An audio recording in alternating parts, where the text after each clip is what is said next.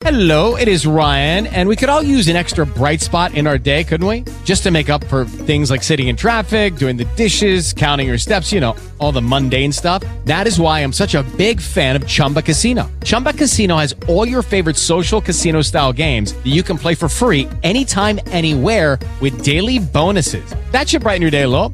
Actually, a lot. So sign up now at chumbacasino.com. That's chumbacasino.com. No purchase necessary. VGW Group. Void were prohibited by law. See terms and conditions. 18 plus.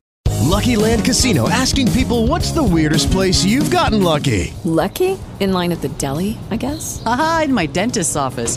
More than once, actually. Do I have to say? Yes, you do. In the car before my kids' PTA meeting. Really? Yes. Excuse me, what's the weirdest place you've gotten lucky? I never win and tell. Well, there you have it. You can get lucky anywhere playing at LuckyLandSlots.com. Play for free right now. Are you feeling lucky? No purchase necessary. Void where prohibited by law. 18 plus. Terms and conditions apply. See website for details. Pop quiz. What can you buy for $3.99? Not a latte, but for less than the cost of a cup of coffee, you can get all your favorite music ad-free. While other streaming services jack up their prices, Live One's membership is only $3.99 per month, and you can lock in that price for a full year. Join now to get the best deal in music with zero ads, unlimited skips, and maximum audio quality. Get the music you love at a price that fits into your budget with Live One Plus. Check out liveone.com slash bestmusic for details. This Christmas, feel joy, gift joy, and send them joy with the perfect gift at Arnott's. Explore an endless array of gifting that will bring joy to everyone on your list. Shop Irish at the Christmas market, support emerging new businesses with Pitch 22, or find something extra special from one of our world class brands. Shop in store and online at arnotts.ie. Monsters is a podcast about the worst human beings on the planet. The episodes of this podcast deal with murder, dismemberment, torture, rape, child abuse, and mental illness. Please turn back while you still can. Listener discretion advised. On August 28, 2014, Timothy Jones Jr. found his six year old son, Nahtahn, tampering with an electrical outlet in their Red Bank, South Carolina home. According to Jones, in an attempt to find out what the boy was doing, he punished his son by forcing him to do strenuous exercise in the form of squats and push ups before giving up and sending him to bed. Jones claims when he went to check on Nahtahn a few hours later, he discovered that he was dead in his bed. When faced with what to do next, given the options that he had, he chose to strangle his other four children, ages 1 through 8, before fleeing his home. This is Monsters. Come back and find out that he's deceased. Tapping me on the head, telling me I'm cheating, telling me I'm, you know, let me see your phone. Just kill her, and she die. I think Diego Campione is totally in the wrong, and I hope he burns in hell for all his sins. Hell's not a very fun place. I only have two hands. I'm, I'm not four hands, girl. I'm two hands. And our nose just get escalated, escalated.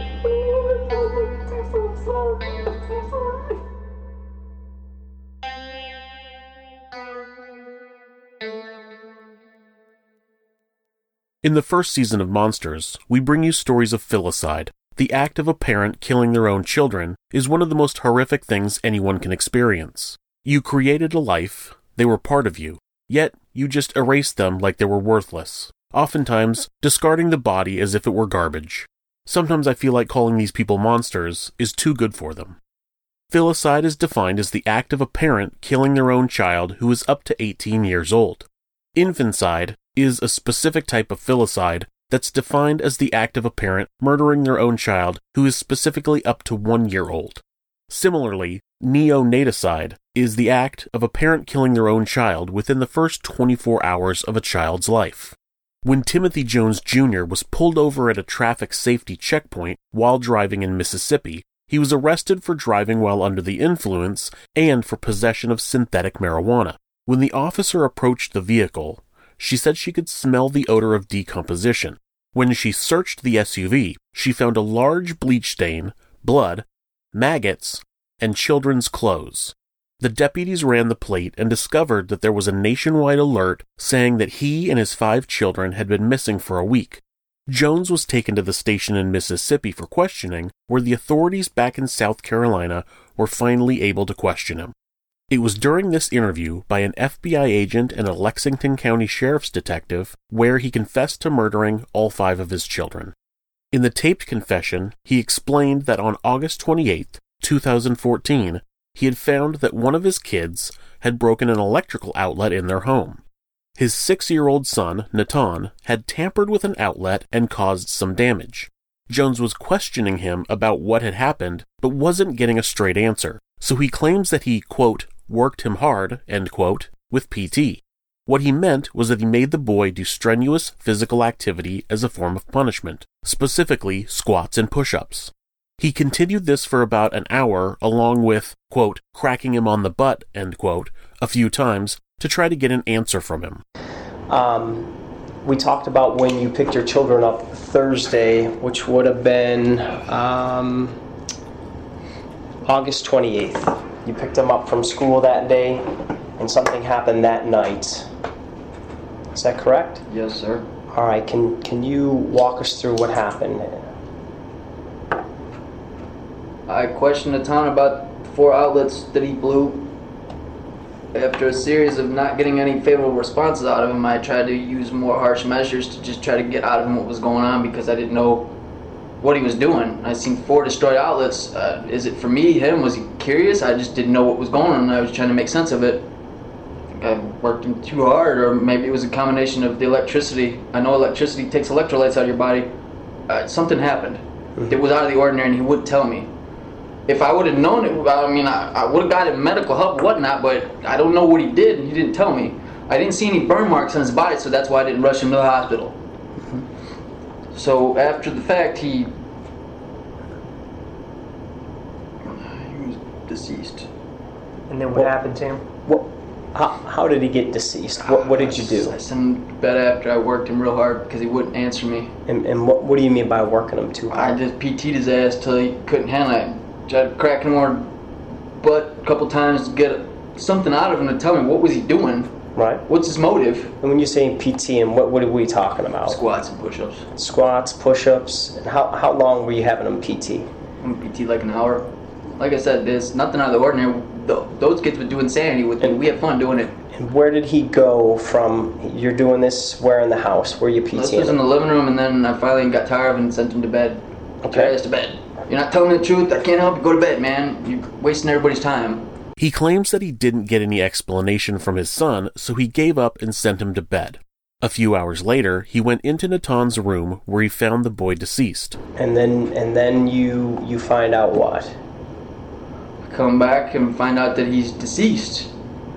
And when I find out he's deceased, then the shit hits the fan and all How does the shit hit the fan, Tim? the voices start going off, and then here comes the paranoia. Oh shit! What just happened? What what what, what just happened? This ain't gonna go. I can't call. Blah. I got all these voices running through my head now. And then what happens, Tim? What did you tell us earlier? So Nahtahn was was dead, and then what happened? And then I followed suit with the other four. And how did how did you Said kill that them, was Tim? with my hands With your hands? Can you describe what you mean by with your hands? around their neck. Around their neck. Okay. who, who who was next? I'm just gonna put the order so I don't have to go into too much detail. Okay. Just just tell us the order. Tan, Mira, Elias, Gabriel. Wait, wait, wait. Tan, Eli, Mira, Gabriel, Elaine. And when did you say this was, Tim? What date? You told us earlier. Thursday, I think. They were supposed to go to school Friday and they didn't go because, well, they couldn't go. Yeah. And you said also that this happened where? At the house. Can you tell me what that address was? What county is that in, Tim? Lexington, South Carolina. Lexington, South Carolina. Okay. What, where in the house did you say these happened at? In, in the house? The bedroom, or not bedroom, the, the living room. Okay. This is where he claims the voices started to go off in his head. Quote, What just happened? You can't call 911, end quote. Most likely, a conscious attempt to set up an insanity defense. He said he got paranoid and proceeded to kill his other four kids. He strangled two of them, eight year old Mara and seven year old Elias, with his bare hands. He said his hands were too big, so he used a belt to strangle two year old Gabriel and one year old Elaine.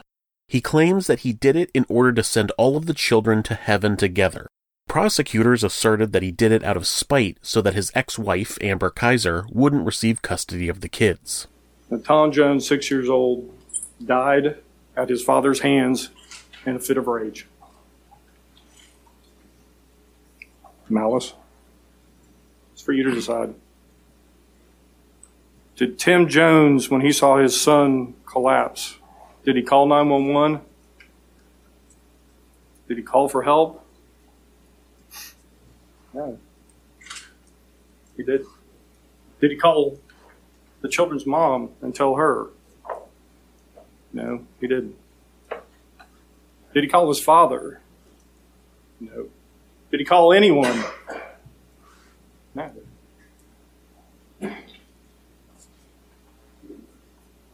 What he did was he thought, I'm screwed. No one's going to believe this is an accident.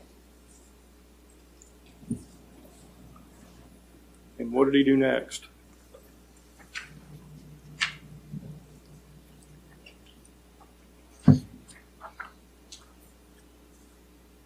He strangled his son Elias, seven years old, to death with his bare hands. He strangled his daughter Mira, eight years old, with his hands. He took a belt to the babies, crossing their throats and taking the life away from them, and strangled both of them, Gabe and Abigail, to death. He knew what he did was wrong.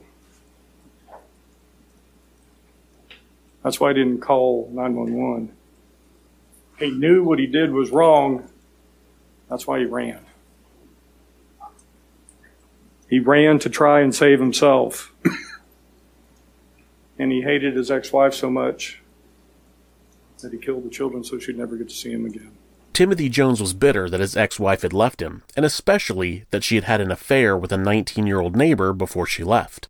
By the time of the trial, authorities were convinced that Nahtahn was killed in some manner out of anger from his father. Once all of the children were dead, he put the bodies into the back of his Cadillac Escalade and covered them with sheets and, quote, a shitload of air fresheners, end quote. When authorities searched his internet history, they found that he had spent the next few days searching for countries with no extradition laws and instructions on how to dissolve a body. Authorities also found lists he had made that ordered how he was going to dispose of the bodies. One note says, head to campground, melt bodies, exclamation point, sand bones to dust or small pieces, discard by sanitation plant. Another he had written, day 1, burn up bodies. Day 2, sand down bones. Day 3, MB smiley face, dissolve plus discard. Investigators asked him about these lists during his confession, and he said he was trying to come up with a plan to cut up the bodies and burn or dissolve them, but he couldn't bring himself to do it. I think originally I intended to go do all that stuff that I wrote down on the paper, but Which then I was couldn't what? bring myself to it. I Right? gonna What- try to What was it? do stuff to get rid of the corpse. Do you remember what step one was? You know, like dissolve them or something like that. I was gonna cut them up. And You were gonna. I was gonna do all kinds of stuff. Did you write down that you were going to burn the bodies? I think I was gonna burn them. Yeah. And you were going going to what was step two? Boil them or I forget what it was. That's what I'm trying to tell you. I don't remember everything. Yeah. Yeah. Did you write that you were going to? I Um, wrote stuff down that it was in the context of that time, but All right. Was it something that you were going to uh, cut the bodies up? Something I could bring myself to do. Yes. All right. Let's. We went over this. what? What is day one? Burn up bodies. What's day two? Saw down bones. What's day three? MB smiley face. Dissolve. Dissolve and discard. Okay. So your initial plan was to do these things with with their bodies. What was one of them? I told you there's other stuff. That just happened to be the one that's materialized. I had a million thoughts going through my Okay. Let's go over this. This is what? Head to the campground, melt bodies, and send bodies to duster small by small discard by a sanitation plant. Okay, so these are some of the things that were going through your head? That was that's just a small amount of stuff that was going through my head. Yes. Did you write this before or after you killed the children? After. After? I wasn't premeditating this. No. Unfortunately, I have not been able to find anything that clears up what MB stands for or why there's a smiley face drawn next to it. He left the bodies in his vehicle for seven days while he went to the hardware store to purchase dust masks, various saws, and muriatic acid. He also went to a dollar store to buy trash bags to use to dispose of the bodies. This receipt is going to be from Augusta Road in West Columbia. Okay. All right. And the date here is 9-3. So this is this is after because what happened to the children was on Thursday. What day was that? Is that correct? That's the 28th. That makes sense. Now 9-3, this is on Wednesday, so this is after the weekend. And where have them children been the whole time? With me. Where? Driving around in a vehicle, I think. Wh- where are they though? They're with me in the car. Okay, they're all in the back? Yes. Okay. Well, in the middle, not back. So back implies the sorry, back implies the back where you open it. Uh, and you saw, and you told me earlier they were, you had them covered up in some sheets or blankets. Yeah, I do blankets and a shitload of air freshener. So you have you have their bodies there. You go in and you purchase what? Walk me through what you're purchasing here. Uh, I don't know what that rose. All right. What's Uh, a dusk mask. This is actually Gatorade, but Oh. dusk mask, some goggles, and some hand saws. some jab saw. It says And a multi saw. multi saw. What's this here? Uh, some muriatic acid. And what's this here? I think a five gallon pail. All right. Were you purchasing this stuff at that time because you initially thought you might be able to go through with this? Partially, and then I couldn't bring myself. You, you just couldn't do it. Okay. So one of the next receipts we kind of talk about is going to be several days later. I had Um, these thoughts in my head to try to do this, and then I couldn't bring myself to do it. Okay. Now we go to the following day. This is going to be the 4th. This is at the Dollar General store, and we're still in Orangeburg, South Carolina. What do you purchase there that we spoke about? Excuse me. What's this here? Some bag, trash bags. Trash bags. Why'd you buy those trash bags? To do what now? Put the bodies in. Okay, but then to throw some of my own trash out too. Okay. I had a lot of stuff in the vehicle I was trying to throw out. I find it very interesting how he goes from nearly inaudibly saying he was going to use the trash bags to dump the bodies, to snapping right out of it to explain that he also had some other trash to throw away. He's supposedly crying about putting his children's corpses into trash bags, to matter of factly explaining how he had a lot of other trash to throw out. In my opinion, none of the times he cries sound genuine.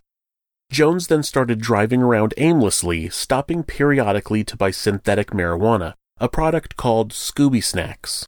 He finally made the decision to go to Las Vegas, and while passing through Alabama, he dropped the five dead bodies that he had been traveling with in a remote logging area. The bodies were each in black trash bags and dumped in the woods like garbage. He tells the investigators how he started trying to cut up Nahtahn's body, but couldn't bring himself to go through with it. All I'm saying from that Thursday, though, the 28th, and you say after, after all this happens, you place their bodies in, in the vehicle. Yes. Between then and the time you come with uh, in contact with the officer, and that would be Friday on September 5th. So we have over a week's time that has passed by. Your children are still still in the vehicle. Is that correct? What date? Friday. When you you have contact Yeah, with so the the next Saturday was, yeah. Okay, so they're in the vehicle the whole time. What's kind of happening in the vehicle? As far as how does it smell in there? Stinks like shit. Wh- What's happening with the children? You were telling me before. I just, I, the blood was probably just coming out of their bodies because I just left them in there. And I mm-hmm. believe that Well, as far as I know, I think when your body dies, you well, blood and water separate. I think that's Now, we, we had asked because you purchased the saws and everything, had you used any of the saws on your children? I think I tried to start on the time and I couldn't bring myself to do it. Okay. And we'll, we'll, get, we'll, we'll get to we'll get to where that happens. Had you tried with any of the other children? Mm-mm. No. With that in mind, can you describe to me what you were telling me earlier about where you disposed of your children at? They're in some wooded road lo- log truck looking thing off on the side in bags. Was it a two-lane road that this was off of? I think so, but I'm not 100% sure. You said it was a heavily wooded area. Uh, it was heavily wooded. It looked like if you went up in the area where I did, it was either like some of the trees got knocked out of the way, like people potentially either starting to clear it, or maybe somebody came through there and was bulldozing up ATV path or something. I don't know. It was wasn't something that was incorporated. That's kind of what I was saying. It was unincorporated. Unincorporated. Your children, you, you do what once you, once you get to this location? Put them in bags and put them off to the side. Okay. Tell us about Nahtahn. Does this happen there? Or this happen in a separate place where you, Well, you said you started to cut 'em. Oh, you started. This happened there. Wh- where where did it happen? In the vehicle? Outside of the vehicle? Outside the vehicle. And what do you do? I began to try to saw a leg and I couldn't bring myself to finish it. Oh, I can't do that. How, how far did you get? Maybe about that far, and I was like, I can't do that. I can't do that to him. Okay. So you, you did not cut his leg off. No. What what did you do with his body?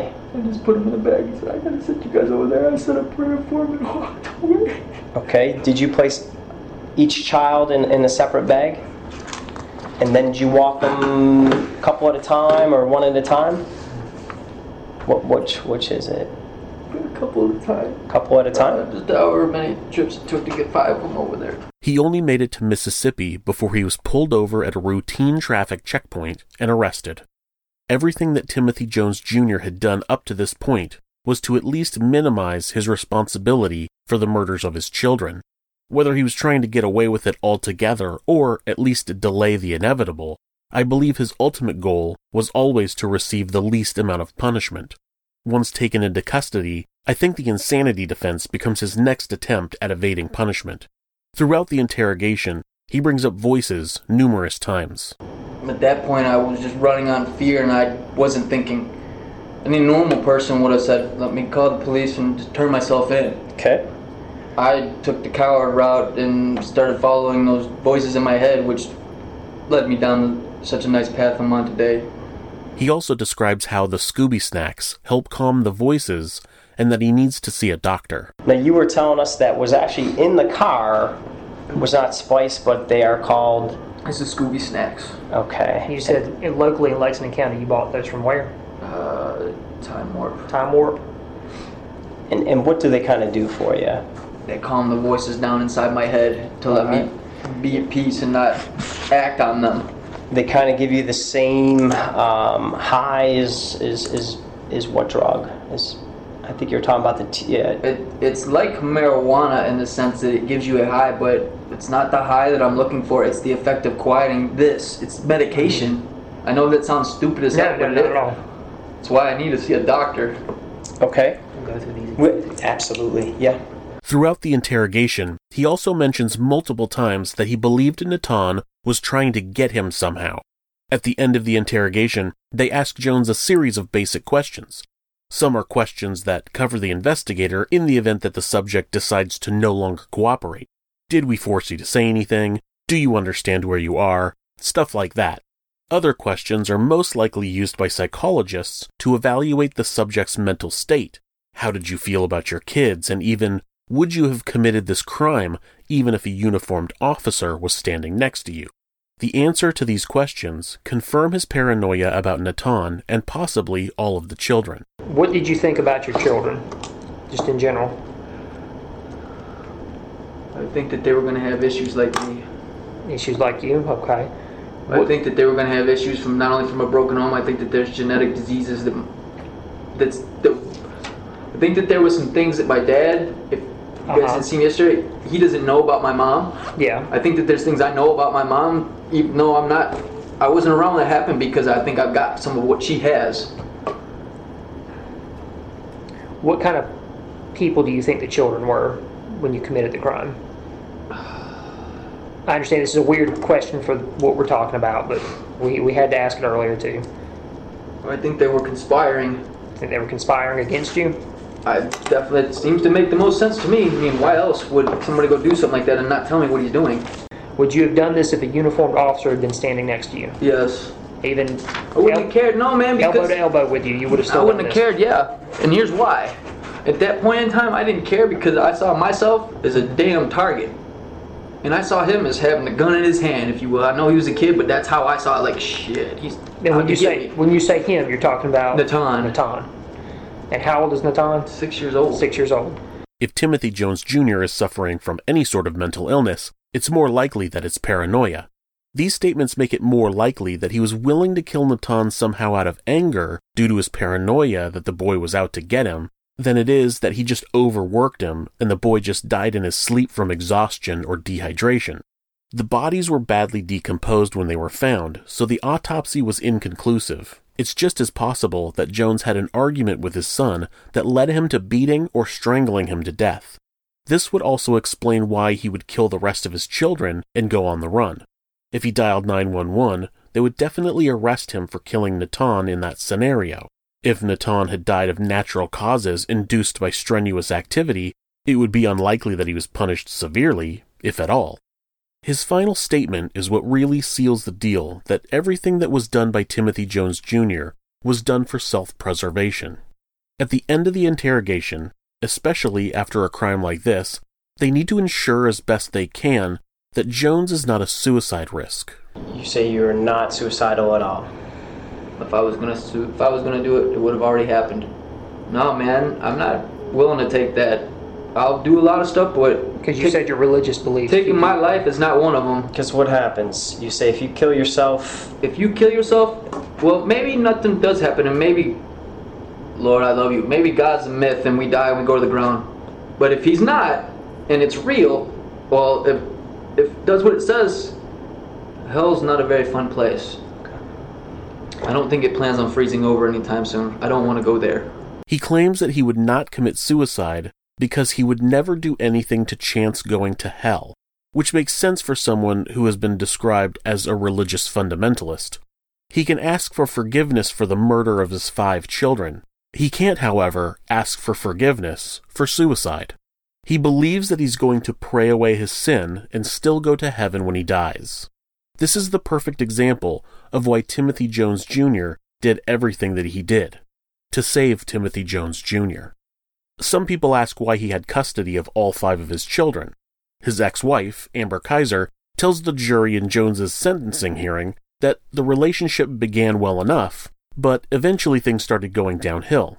She didn't want the kids to see the tension between them, so she called it quits. In the beginning, Tim and I had a very strong relationship. I, I think we found a lot in common. Um, I wasn't speaking to my family at the time, and I'm not sure if he was really speaking to his at the time when we first met. And we just kind of latched onto each other. Um, later on, um, any little thing would, would kind of spark an argument and our relationship became volatile, uh, not just on Tim's side, on mine as well. Um, it got aggressive at times, violent. Um, yeah, but we, we managed to stick through it uh, because we had the children. Um, towards the end of our marriage, I think I was thinking in the best interest for my children that it was not a good environment. It was not something that children need to be seeing. Um, so we separated ourselves. She claims that when she divorced Jones, he left and shut off the power. She was unable to care for the children, so she made him the primary caretaker because that's what she thought was best for the kids. She still had rights involving the children, but Jones was the primary. She said that Jones was a good father, and since he had a good paying job, the kids would be better off with him full time. Tim initially left uh, me and, and turned my power off and and stuff. And I found it really hard because I just had nothing to offer my children. Um, I could not provide for them. I think as a mother, I was making the best choice that I could. I trusted my, husband at the time because he gave me no reason not to with my children. He was a good father while, we were married. He promised to take care of them. Um, we co-parent parented pretty good towards the end. Um, I think that's what took me back a little bit. I, I'm really sorry that everybody has to sit here for this. I don't think anybody saw this coming, and I know between myself and, and members of the Jones family themselves, I know if anybody had seen anything that we, any of us, any one of us, would have done something about it, Uh, so we wouldn't wouldn't be in this position today. It wasn't until the prosecution questioned her, though, that she described the horrible abuse she had faced at the hands of her ex husband. You spoke a little bit a few moments ago about some of the violence. There was an incident here in Lexington County. I believe that you actually reported to the police. Would it be the 18 wheeler? Can you tell us about that? Tim and I were leaving uh, Walmart, and we had gotten into an argument. And he said, "Hey, let's just play chicken then," you know, in a more stern, argumentative tone. And I said, "Tim, it's not funny. It's not effing funny. It's not effing funny." We had the kids in the back seat. So an 18 wheeler was coming this way, and Tim steered the car where the 18 wheeler would hit me directly. And as we were driving toward the 18 wheeler, we, I mean, it wasn't, it wasn't much of a distance at all. And Tim jerked the car that way and just started laughing about it like it was funny. Um, and I know he remembers that one. I did report that. Uh, it scared me. My children were in the in the car. Um, had that 18 wheeler hit, it would have killed. It would have killed everybody in the car. Is that the only incident that happened during the marriage? No. Were there Tim- times you laid hands on you physically? Yes, And you have since informed law enforcement about those times as well, correct? I did. Um, one incident in particular, we were arguing. I, I can't remember what it was about. But Tim grabbed me by the side of my head and headbutted me to the point where I just blanked out. And when I got up, it was kind of what just what just happened. Um, but I could feel my head kind of jar, my brain jar in my skull.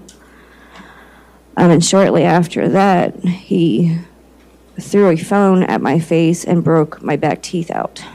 He played chicken with an 18 wheeler on the highway while his family was in the car. He once headbutted her until she blacked out. He hit her with a phone and knocked out her back teeth. This sounds like a violent person, so why would children be better off with him? She seemed to think that the kids were safe because his rage had only ever been directed at her. In a situation that involves domestic abuse, the spouse being abused will generally develop a low opinion of themselves. It's obvious from her statements that she saw herself as not good enough for the kids. She thought that she was what was making Jones angry, and by leaving, his violent outbursts would go away. She didn't realize that Jones was just a violent person, and once she was gone, his anger would be taken out on the children. At the end of her testimony, the prosecution reinforced their claim that Jones did not want their mother to have custody of the children. Amber, his statements to you, you call him making statements that you would never have the children, that they would never live with you? He had many times, numerous times. He's made that statement on more than one occasion. Yes, I would say, Tim, what have I done as a parent? I mean, the the court didn't find anything wrong with me as a parent. I had joint custody. I chose, as a mother, what I thought was the most responsible thing with making him prim- primary custodial parent. I obtained a car. I obtained a license. I got a management job, and I got my high school diploma, all to prove to the system that I was a good enough parent. Um, it just wasn't good enough for Tim. And it never was going to be good enough for Tim. Timothy Jones Jr. did not want his children to live with their mother. That was clear. The statements that you would never have the children, Amber. He's told you that on more than one occasion? Yes, ma'am, he did. Nothing further. He pleaded not guilty by reason of insanity, but the jury didn't buy it. The prosecutor did a good job of laying out what it meant to be not guilty by reason of insanity. He's charged with five counts of murder. He's pled not guilty by reason of insanity, as you heard Your Honor say. For you all to find that, you have to find that the defense has proved to you by a preponderance of evidence that when he killed his children, he did not understand the legal right from the legal wrong or the moral right from the moral wrong at the time he killed his children. They're going to do that by presenting experts. And I'm expecting you'll hear testimony from a bunch of experts to tell you pieces and parts about why he's not responsible. Maybe it's because somehow of him using the drugs. The voluntary drug use isn't an excuse. Maybe it's because he had a traumatic brain injury because he had a car wreck when he was a kid. Maybe they're going to say he has some kind of mental illness. But even if any of those are true, even if you believe any of those, that doesn't mean he's insane. That's not insanity. There's more to it. Every expert, I ask you all to think about two questions when they're testifying, whether they're ours or whether they're the defense. Is that expert searching for the truth? Are they trying to give you the truth, or are they looking for a defense or an excuse? Ask those hard questions in your head. Listen to their answers. Is the information they're providing you, is it coming from verifiable facts, things we know, things we can see, or is it only coming from what Tim Jones tells them? Those are the two things I ask that you all remember every time an expert testifies. You'll also hear from a court appointed independent psychiatrist from the state. He'll tell you that Tim Jones was sane. He knew right from wrong when he killed his children. You'll hear from people who knew him and saw him and tell you they'll tell you what they observed of his behavior. we have the state has the burden of proving murder. The unlawful killing of another with malice aforethought. Killing of another with malice. And the judge will tell you all what malice is. It can be hostility, it can be hatred, it can be ill will, it can be a wicked or depraved spirit, an evilness in your heart. That's what you're looking for, and that's what we have to prove beyond a reasonable doubt to you. How are we going to do that? How are we going to prove to you that he had evil in his heart and evil on his mind when he killed those children? It'll be from the words that he told the police, and listen for the truth in the words. It'll be his actions in killing and how he killed his children. It'll be the fact that he ran and he tried to hide. It'll be in the way that he thought of to dispose the bodies of his children and how he actually did. It'll be in his deception of the way he lies to people to cover up his crimes. It'll be his thoughts. You'll actually get to see his thoughts in his cell phone because it recorded his web searches, his internet history, and you'll get to see what he was doing and what he was thinking about starting on the 28th until the time he was caught.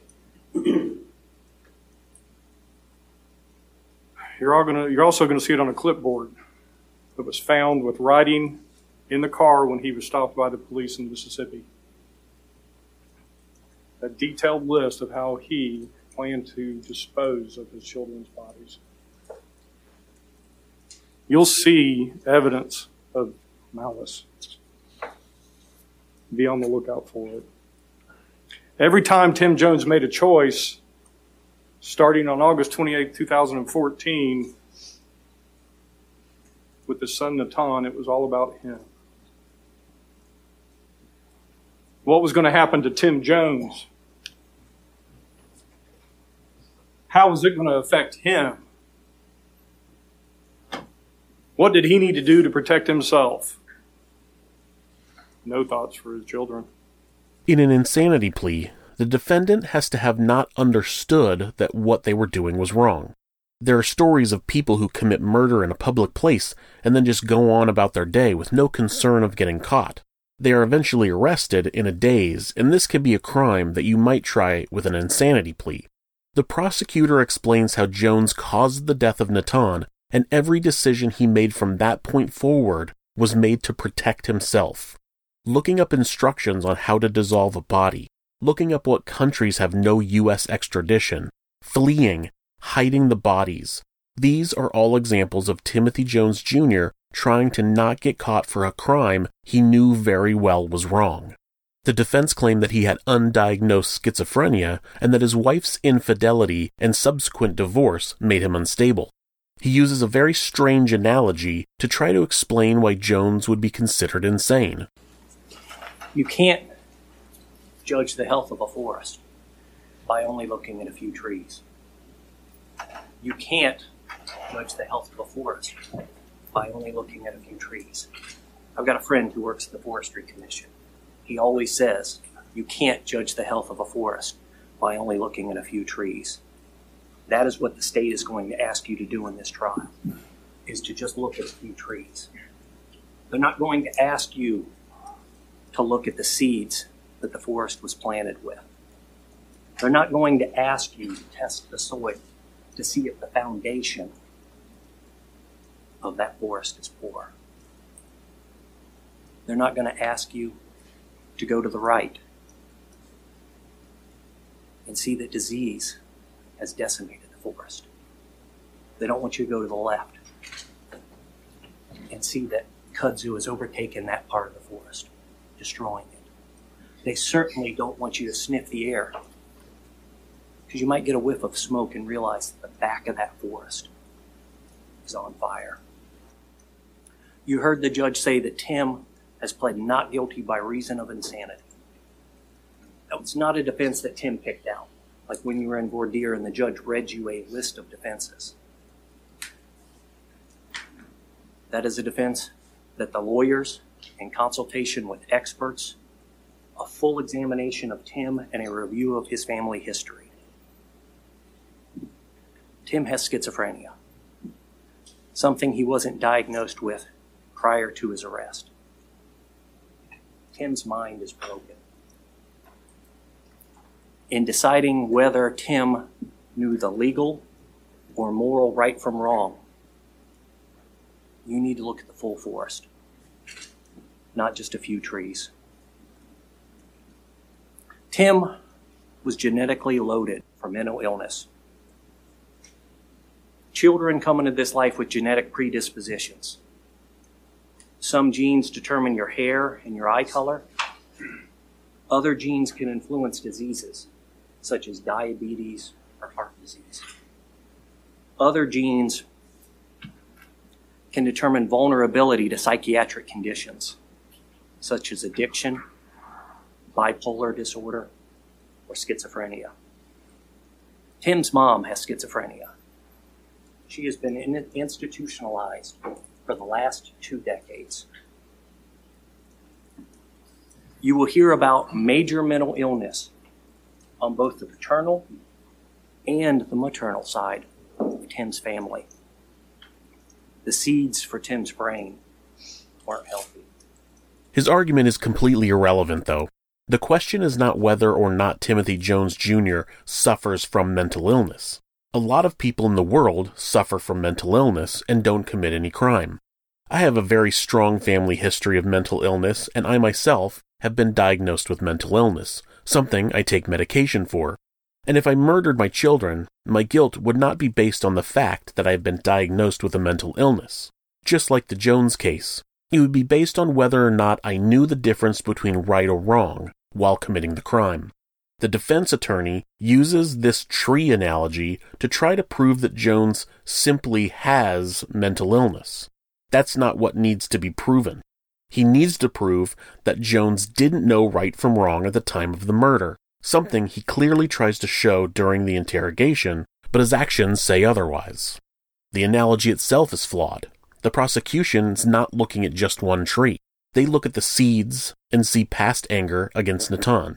They look to the right and see Jones looking up non extradition countries. They look to the left and see Jones writing down notes about how to dispose of a body. They look at the soil and see Jones telling his ex wife that she will never get custody of their children. They sniff the air and smell the decomposition in his car as he flees the scene and dumps the bodies. The jury found him guilty on all counts, plus the special circumstance that would sentence him to the death penalty. As to indictment 2015 GS 320188, 0189, 0190, 0191, 0195, the state versus Timothy Ray Jones Jr. We, the jury, unanimously agree on the existence of an aggravating circumstance. Two or more persons were murdered by the defendant by act or pursuant to one scheme or course of conduct in the murder of a small child under the age of under the age of 11 or younger. And is so signed by the foreperson.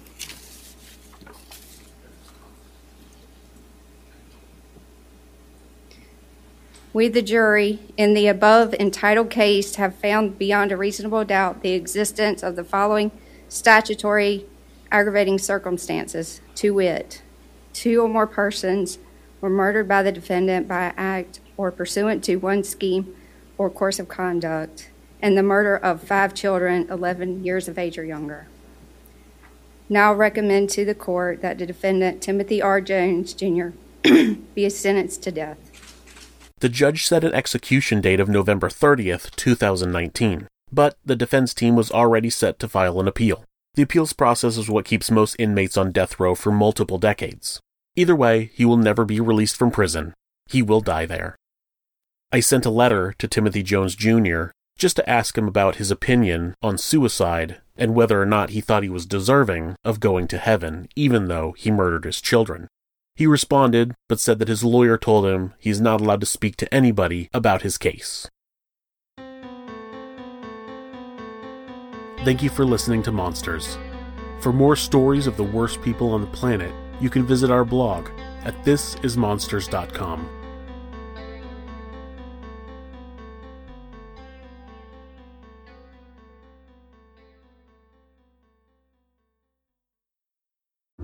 Life's full of things we can't depend on, like the Irish weather, predictably unpredictable. When you're cutting it fine, but the tractor in front is out for the day. No winner of this week's you know what. So much for Lucky 7. But some things you can depend on, like in home heating. Emo, Jones Oil, and Campus Oil are now CERTA, delivering the same warmth to your home now and into the future. For home heating you can depend on, see CERTAIreland.ie. This Christmas, feel joy, gift joy, and send them joy with the perfect gift at Arnott's. Explore an endless array of gifting that will bring joy to everyone on your list. Shop Irish at the Christmas market, support emerging new businesses with Pitch 22, or find something extra special from one of our world class brands. Shop in store and online at arnott's.ie. No. Good boy. Keep your hat on, pet. Why? We're playing dinner at the North Pole, remember? So we need to wear our big warm coats inside. When it comes to food or heat, many families will face impossible choices this Christmas. Please support the St. Vincent de Paul annual appeal. Donate locally or at svp.ie. Thank you.